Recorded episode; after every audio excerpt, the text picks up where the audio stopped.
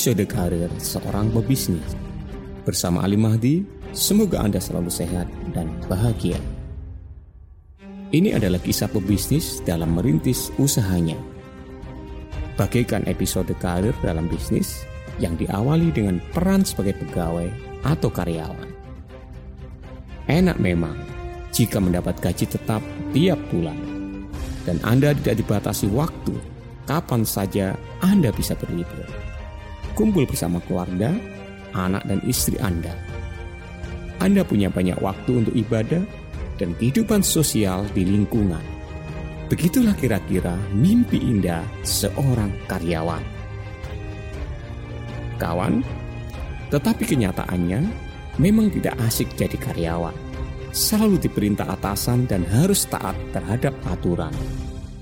Anda tidak mempunyai kebebasan waktu dan finansial.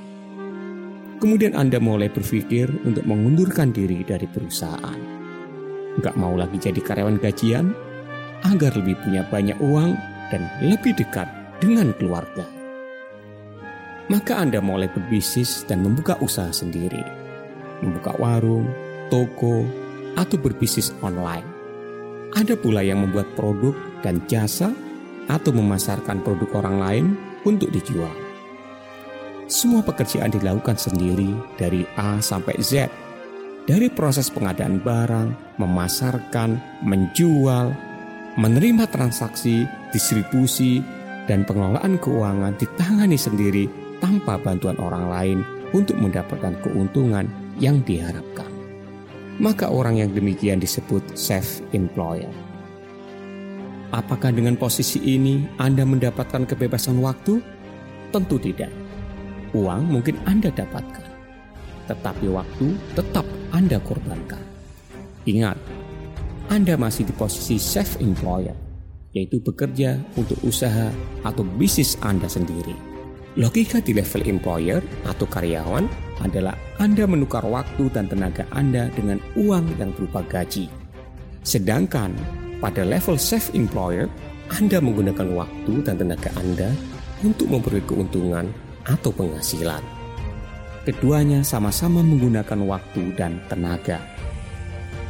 Kawan, Robert T. Kiyosaki dalam bukunya Cashflow Quadrant mengatakan bahwa employee atau karyawan adalah orang yang bekerja kepada orang lain.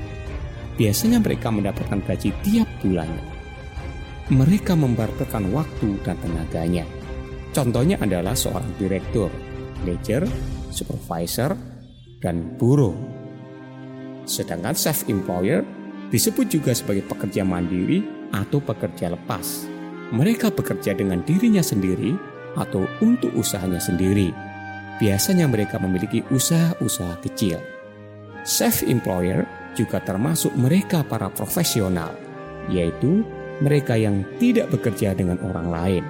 Contohnya, seorang dokter, trainer, motivator, pengacara, aktor, pedagang, pemilik toko, warung, dan sebagainya.